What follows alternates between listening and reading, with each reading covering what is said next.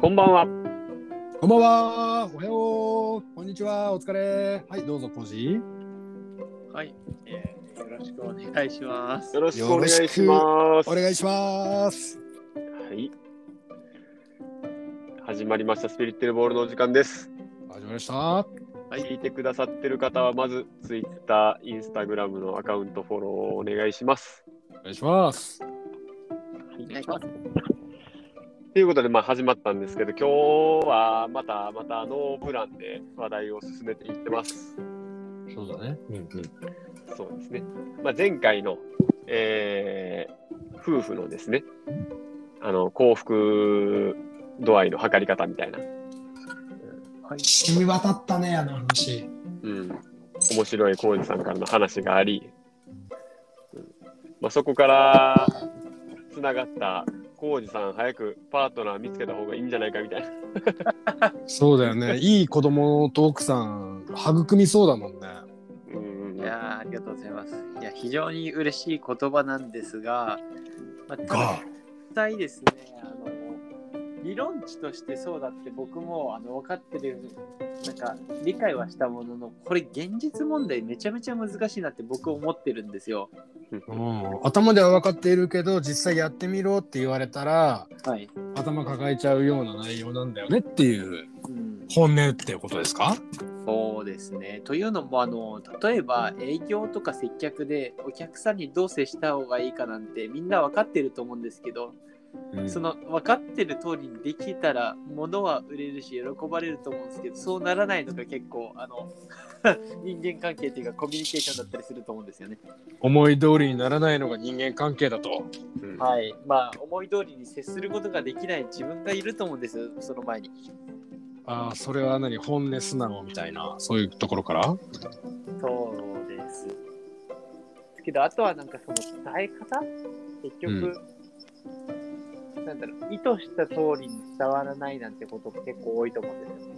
うおんなんだろう、思いやりのつもりで言った言葉が、相手からしたら逆になんでそんなこと言われなきゃいけないのってなったりとか。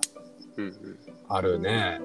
で、な今回その結婚で夫婦っていうところで、まあ、結婚っていうところに欠かさないテーマとは思うんですが、で、えー僕実際難しいなって思う理由の一つとしてでこれ仮に夫婦だったりとか結婚して、まあ、カップルの状態って言えばいいですかねお付き合いしているような状態うんそれでさえもう、まあ、状況によっては相手の顔色を伺ったりとかどうしてんのかなとか考えたりすることって、まあ、どう正直あると思っていて。うんそれが結婚となると、えー相手のことだけじゃなくなるって考えると、いや、これはまた本当難しいだと思うんですよね。僕の周りはもう、あれですよ、あのもう奥さんに気使ってるやつらばっかり。みんな、俺の周りはみんなそれ。でもそれ幸せな人多いんじゃないの奥さんに気遣える人ってさ、ん出来上がってるイメージがあるんだけど。うん、なん、そうやね。まあどっちかって言ったら本当に奥さんという波を乗りこなしてる人たちの方が、なんか多い、見ててね。この間な、それ。うん。 いやー、素晴らしいですね。だからそれをなんか良しとして楽しみとできる状態にあれば、それってすごいいいなと思うんですが、うん、無理してそうなってしまってる状態が長く続くとなると、あなんだろう。ある日突然なんかこんなことしてるんだみたいな気持ちになりかねない気もしていて、うん。あ、そうだね。まあ、かといって相手側からしたらあなたがしたんでしょって話になると思うんで、うん。うん。うんうんうん。ここがやっぱり、なんだろう、えー無理してやることの良くないところだなって思うんですよね。うん。うん。おーとはいえ、なんだろうな、一個一個説明するものでもない気もするっていうところもありますし、うん。ここがなんか近くなればなるほど、コミュニケーションも難しくなる点じゃないかなっていうふうに思うんですよね。うん。まあでも、今の話は半分妄想だよね。あ、というと、どういうことですかね。要は、具体的に何が難しいかっていうね。そこが気になって聞いてたね。ああ、なるほど。うん。半分妄想。に感じたんだけど、具体的な事例とかってなんかある難しいっていう言葉をこういうのだよっていう。はいはいはい。具体的な事例、ちょっと今僕がパートナーがいる状態じゃないから、うん。具体的と言われるいる時を出てこないんですけど、いる時を思い出しながら、または妄想しながら。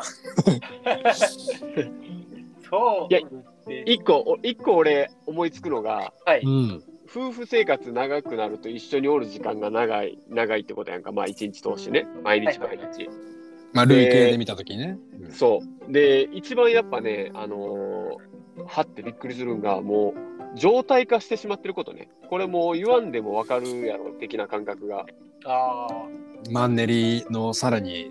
先行ってる感じだね。うん。奥さんやうっんたらもう、こんなん先に、例えばまあ、あの、どっか旅行行きたいなっていう話がポロッと出たとしたら、まあ、うちの奥さんの場合やったら、先自分でバーッとこう調べるのが結構こう、まあ、毎回のパターンやから、うんまあ、どうせ調べてるやろみたいな感覚で結構日にちギリギリまでほったらかしたりしてると、うん。うん。いやいや、私見て、見てないけどみたいなことになんねんな。レディーだな。い や、めっちゃレディーだね、やっぱり。やっぱあれ、だからそれ、まあそういうちょっとちっちゃいことやけど、自分、お互いがお互いもう、これはもうするもんやろっていう感覚で、まあほったらかしてるところに落とし穴があるというかさ。はい。通りだね。 うん。えーまあね、それが意外とこう、毎日意識できひんもんね。うんそれいがやーそうだよね。 忙しいとさらにそうだよね。うん。いい意味で言ったら信用っていうことな気もするんですけどね。うんうんうんうん。いいね、その変換。文字変換いいね、それ。いやー、かといって信用するからといって、なんか、そこを一切気にしないっていうのはまた話が違うってことなんでしょうね。うんうんうん。だから奥さん自身もやっぱ変化してるのに自分もこうちょっとずつ変化してるっていうのねまあ先週もなんか多分同じような話したかもしれないですけどやっぱ波長を合わすのがねあのー、どっかこう気づかずにずれていってるような感覚、はいはいはい。うん、で夫婦喧嘩発生してまたお互い足並み揃えてみたいなのを繰り返してるような感じやほんとねあうーーん。うんそういう感覚が多々あるというか。そうだね。うんなるほどですね。こうじゃどう思うのそういうのに対して。そうですね。まあ、それで言うと、なんだろうな。どういう関係でいたいかですかね、多分。うーん。まあ、というのも、あの、今広いな。結婚したらあの夫婦っていう関係でじゃあどういう夫婦でいたいかっていうのがあると思うんで、まあ、ある程度は形って定まってくると思うんですけど具体的に喋ったら理想像の夫婦の関係性っていうのは言葉にできるだろうと。仮にあのできなかったとしてもなんかありたい夫婦の姿って大体は決まってくるじゃないですかもちろんあの細かいこと言い出したらあのいくらでもあるんですけど、大体決まるっていうのは何テレビで見るような内容えー、と大体決まるっていうところで言うと基本的には皆さんあの長く継続して幸せにいたいっていうところは一つだと思うんですようんうん。このゴールは多分あの結婚した以上は基本的には揺るがないと思っていてうん。ただカップルである段階ってそもそも結婚しようと思っているのかいないのかっていうもうそこでもうすれ違ってる可能性があると思うんですよえ、どういうこカップルの段階って別に結婚を目的として付き合ってる人ととうん。ただ今楽しみたいから付き合ってる人とっていう可能性もあるわけじゃないですかまあその2つはトゥービッグだよね。はい、まあ、そこでさえもすれ違うんでなんかゴールが一致しない可能性が夫婦以上にかなり大きいなと思っていて深いな。はいはい。パートナー探しの段階からね。そうですそうです。なんでパートナーができた後もそうだと思うんですよね。自分は結婚したいと思ってるけど、親としてはみたいな、あと子供が欲しい欲しくないとか、あ。あまあ、結婚するってなったらした後のことってもある程度話し合ってると思うんで、うん。まあ、その前の段階ってそこすらもなんかこうだったらいいなとかいろいろあると思うんですよ、お互いに。あるよね。子供が産めないんだったら結婚したくないとか。うん。こういうところがなんか、なんだろうな、すれ違いじゃないですけど、そのお互い思ってることが、おなんか大きく違ったりすると、やっぱ付き合っていく上でも、相手のなんか思ってること、考えてることっていうところと、自分の思ってること、考えてることが、なんかかなりすれ違うというか、うん。まあそれが合致するような合合致してんでもいいけど、まあ、その、ある程度何割かが、こう、相性のいい人が、まあ、後のこう、パートナーになるっていう感じなんじゃないかな。まあ、基本的にはそうだと僕も思ってるんですけど、ここがどうなのかが、ちょっと僕もまだ未知な段階でわかんないんですけど、うん、でもやっぱ真逆の人とかもやっぱ夫婦関係ねおったりするやんこうはいはい性格、ま、性格真逆みたいああ、そうですね。なうんまあでもそうか夫婦生活に関しては合致してるものがあるから一緒におるんやねそんなもんうんまあ、大きく捉えたら結構似たり寄ったりな感じはあるよね、うんやっぱり、そうやね、うんうん、細かなこだわりは違えど、うんそうだねうん、それがちりつもりになってなんか大きな違いに勘違いしてしまうけど日常の修正によってまた距離はすぐ縮まるみたいなだかうんうんらケアが大切なのか本当にフィーリングだけで向き合っていけるのかっていうのはもうギャンブルだよねうん、男女の関係ギャンブルだよ少し間違えたらデッド・オア・アライブに変わるからね話がまあそれ言ったら人生の選択全部ギャンブルみたいなもんやけどね、大きくしたねうん、結構ねそんなとこあるよね、あるねうん、それを何男女関係で解いてった時に工事的には次あのなんだろう人類として繁栄していきたいという気持ちはあるの実際に男として。あそうですね、そこは、まあ、家庭的な、家計的な部分もそうですし、あとはなんか自分自身、なんだろうな、その、自分の子供として育てていくことの喜びってあると思うんですよね。うんあるよね絶対あるよそりゃ自分の子供なもん普通はあるよ。まあもちろんあのそれが絶対どうなのかって言ったらいろんな価値観があるんであの僕はそう思うってところにで今は考えてるんですけどうん、でそれはしたいなと思っててでちょっとあの話は戻るんですけどさっき話してた点でちょっと気になったところが1個あってうん性格的な部分でなんかその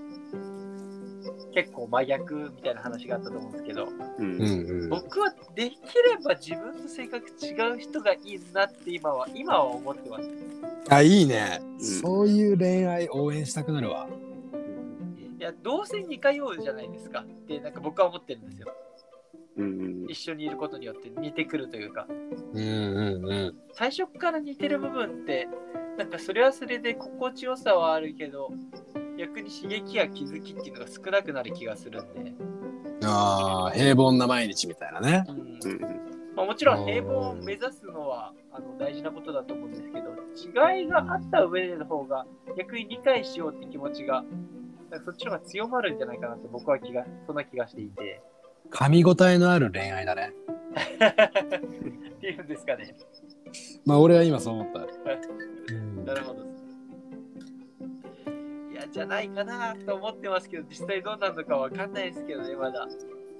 いやーでもそういう話を聞いたらやっぱ俺はコウジのこと好きだなって思うねその価値観が。あ本当ですかうん似たり寄ったりもいいけど俺は似たり寄ったりだなーって思うのは片思いだしうん自分よがりだなーって思うことが多くてうん結局深く長く付き合っていくとはい必ず人間は自分とは違うっていう壁を乗り越える必要が出てくるからはいはいはいその辺をねうまくねどう登っていくか。うんうんそれが多分ノブの言う毎日か何週間に1回かの修正修繕みたいなうんお互いに向上しようぜみたいな気持ちを伝え合うっていううんそこに愛があるような感じはうん今聞いてて思ってて、はいはいはいうん、それをねどう乗り越えるかがね結構大変じゃないですかそうやね。うん。違うわけだからそうですねうんどうなのその辺は違う人を求めるそれはないものねだりするのが人間だっていうのはね両自身も分かっているんですけどもはいはい違いに対してどれだけ本音と素直な自分を表現できるかっていうねうーん、なるほどですね。いやー、ここはトレーニングだと思います。いやでも本当そうかもね。だって違うことに対して自分も全く違う意見で真っ向勝負したら、まあこれは確実にね、喧嘩になるからさ、大きな喧嘩に。ななんかそれをさ、まあ、夫婦やからっていうのを言い訳にしていいかもしらん。いいいいと思うねんな。やっぱ夫婦でおる以上、向こうがこう、言ってる自分と逆の意見をうん大きく受け止めてあげれることもできるしさ、夫婦っていうのを言い訳にしてね、うんうん、一緒におる以上っていうので。うんうん。うん、そう。まあ、逆に、本当に自分のことをこう成長させてくれるのは、本当に真逆の人なんかもなとは思うね。そうだね。対極な人だよね。うん。まあでもね、おいや、どうしたなんかすごいあのめちゃめちゃすなんですかねストイックに考えるとするならばって話なんですけどうん。まあその夫婦生活や日常生活の中でその違いと向き合いながら自分の価値観っていうのを価値観とか考え方っていうのに向き合ったり考えたりすることがなんかできるようであれば大体のことうまくいく気がするなと思ってうん。なんかそれさえできてしまえばっていうんですかねなんか結局全く違う価値観とかそれをなんだろう滑らかにすることができるってことですよねだってうん。その能力あったらめちゃ強いなって思いましたそうやね。まあ、でも、、思ってる以上に一朝一夕ではいかんやつやね。関 係ないマジで。なんかもうすごいもんだってね。こうやって話みんなで男同士でこうやって話してる分にはまあいいんやろうけどいざねパートナーと対面した時うんやっぱ感情の揺れ動き方とかもあるしさいやー、そうでしょうね。 理解できない部分はどうしてもありますでしょうしね。うんすごい本当あの水中のうなぎをこう素手で掴みに行こうとしてるのがかっこいいああ、うまいね、表現が。うんマジであーそのす通りりだね抜けていくうんすり抜けてくよね。うんつけ掴めないうんその通りだわ。うんそその辺ね、逆にどうするんですかそんなすり抜ける場合って僕、経験、まあそこまでの経験ないからわかんないですけど。俺も聞きたいわ。いや、そういう時はね、なんかこう、うまうまい、なんていうの、ここ掴んだら、うまく収まるポイントが多分あるんやと思うねんな。そううん。俺イメージ的的にはね。そうそうそう、イメージ的には僕たち夫婦は大体まあそういう感じ、なんかこう、言ったらその、噛みついてくるうなぎをね、うちの奥さんの場合も、人、人食いうなぎって言ったらいいのかな、もう噛みついてくるパターンのうなぎやから、ちょっと手入れては抜いて、ちょっと手入れては抜いてみたいなのをしてると、たまたまパッとつかめる瞬間があるというか、うーん。うん、そう、夫婦のその会話の中のちょうどいい落としどころが見つかんねんな、やっぱ話してると。なるほど。んうんで、ああ、よかった、やっとつかめたみたいな。うん。じゃあ、まあでも、そあれですか。つかめないうなぎをつかめるまで頑張るってことですかう、そうやねんな。でも俺も性格がこん、まあこんなっつったらあれやねんけど、もともとの性格がその何も言わんっていうパターンに走っちゃうから、水槽に手も入れないみたいなパターンがあって、あはそうそう、あれは良くないから、もう 水槽に手入れへんかったら、ほんともう、やべえよ、もうだんだん噛みつき具合というか、空腹具合が上がってきて、あ。ああ、なるほどね。そうそうそう、い 一定期間水槽に手入れずにほったらかしてると、久しぶりに手入れたらもう、思いっきり噛まれる。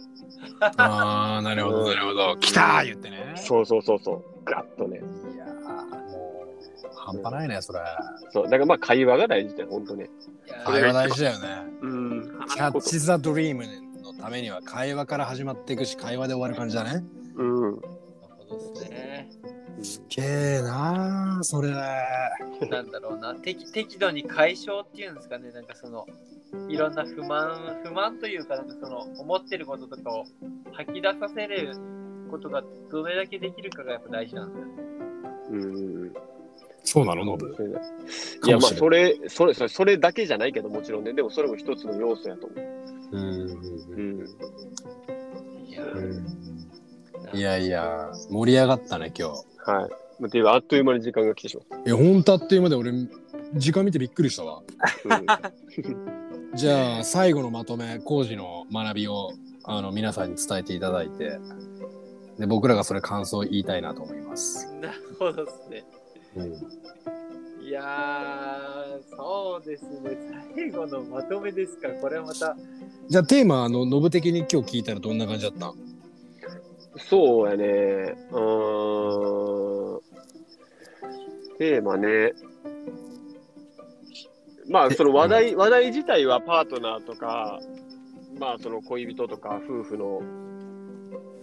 なんていうのまあ、具体的例が多かったけど、うん。うん、これって結局やっぱ夫婦だけじゃなくてさ、あの、人と誰と接するときも一緒やと思うねんな。ああ、基本に帰るね。そうそうそう。うん。うんだから、なんたら、なんつったらいいのかね。うーん。うーん。そうやね。まあ、人との、うーん。つながる方法って言ったらちょっとざっくりしすぎかな。まあでもそういうことだよね。つながるってことだもんね、気持ち的に。うん。うん。つながる方法、人とつながる方法が今日のテーマだったと。うん。で、ちょっと絞ってみると、男女関係とか、うん、まあ、僕ら、あの、男性人なんで、うん。なんだろう、男性の気持ちはわかるけど、女性の気持ちって頭抱える時が多いからね、やっぱり。うん。そうですね。で、僕はなんだろう、配信で言ったかどうかわかんないですけど、まあ今、地獄の中をさまよってる日々を送ってるんで、工事にね、じゃあ、あの、男として反映したいだろうと。はい。うんいうような問いかけからね今の話が始まっていった気がするんですがうん。やっぱ、ね、そこのとこ応援していきたいからねコーチがどういうふうにこの後やっていくのかっていうねうん。はい。うん今日のこの配信を通してねどんな感じになんだろうな気持ちの表現がなされるかっていう最後の感想をね軽く聞いてみたいと思うんですが、うん、いやー、もうとにかく、そうですね。まあ、パートナーやっぱ作って頑張りたいなってところですね。もう本当やってみないとわかんないですね。うんああ素直だよねほんとそうだよねいや、本当に理論理屈でどうにもならないことが多いと思うんで、うん結局、なんだろう、感情が先行してしまう瞬間はお互い人間同士あると思いますから、うんなんかそれでいいやってできない関係ってなってくると思うんですよ、やっぱり。うん。まあ、そこをどう折り合いつけていくかっていうのが、長くなればなるほどより大変だと思うんで、うん。ここはもうわかんないですね。やってみてからもう手探りだね盲目の中の手探りだいやー本当にそれを頑張ろうってお互いに定期的に確認し合うように、なんか、最初から気をつけたいなって思いますね。もうなんか、なんて言うんですかね、そのおじいちゃんになってから筋トレができしろって言われても苦しいのと一緒で、若いうちからいかにやっとくかじゃないですけど、なんで真面目だなパートナーとのなんかその、まあ、いなんだろう、記念日とかは別にかな数えるわけじゃないけど、交際期間が短いうちからじゃないですけど、お互いのそのコミュニケーションの取り方っていうのを最初の方から意識してないといきなりじゃあ夫婦になってからなんかやろうって言ってできる問題ってそんなにできたら最初からやってると思うんでもう最初なのかなってなんか気がしましたねなんとなく大人の恋愛やね、でもね。なんか、勢いだけじゃないというか。うん、うん。まあ、あくまで理想ではありますけどねうん。やっぱ出来上がってくるね俺もノブも20代で出会った人と結婚してるしうん。 30になったコ事はい見てる視点がやっぱ何段階か高いねうん。いきなり安定から進んでいくような感じだね今聞いてると うん。うん。いやまあリスクをリスクを恐れてるだけかもしれないですけどねまあでもそのね価値観から見た時には出会う女性は278歳以上の人の可能性が出てくるよね。うんうんうん、やっぱね2526歳とかそれよりも下になってくるとより学生に近い感覚になってくるからはいはいこの配信で冒頭に言った今が楽しければいいのかとかうんそれとも本当に繁栄人として動物としてパートナーを探してるのかっていうのはもう真逆の感覚だと思うからうん。ああはいその辺のなんていうのかな絞り出しで狙いを定めていくっていう感じなんかね、うんなるほどまあ、幸せあれってね、うんそうですね。それもう一つ、なんか大きな点だと思いますけど、りょうさんが今言ったからこそ思うのは、逆になんだろうな、その楽しさをなんか追求するっていうのももちろん大事だと思うからこそ、なんかお互いに理解できるんであれば、そこさえも違っても面白いのかなって、なんかちょっと思ったりもしましたね、今聞いてて。冒険家だなまあでもその気持ちっていうか、そんだけの心構えがあったらもう大抵のこと多分クリアできそうや。いやー、まあ今は落ち着いてるタイミングはそうですけどね、もう落ちてる時とか、なんかちょっと大変な時はそんなこと思えないですよ、多分。今度じゃあ落ちてる時の気分教えてもらっていいです かこんな、こんな感じがいいみたいな。いやー、多分ちょっと浮かん、どうだろうなって感じになるだけだと思います。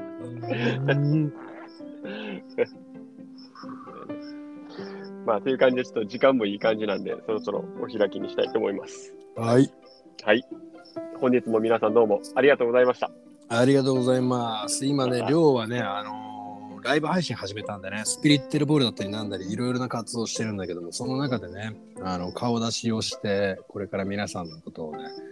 世の中に周知できたらなという思いでやってますアプリ名はエブリライブはいエブリライブにビデオの絵文字ひらがなでりょうこれやればね出てくるんでまあひらがなでりょう検索すると大体上位に出てくるかと思われますわかりましそういうこた。とでね、喋ってるやつの3人のうちの1人こんな顔してんの か、いう感じでね、拝見いただけたらいいと思うんで、これからもスピリッテルボールの方よろしくお願いいたはいしま。す。ぜひともそちらもフォローよろしくお願いします。お願いします。はい。じゃあ、ありがとうございました。本日もありがとうございました。ありがとうございます。さよなら。また次回よろしく。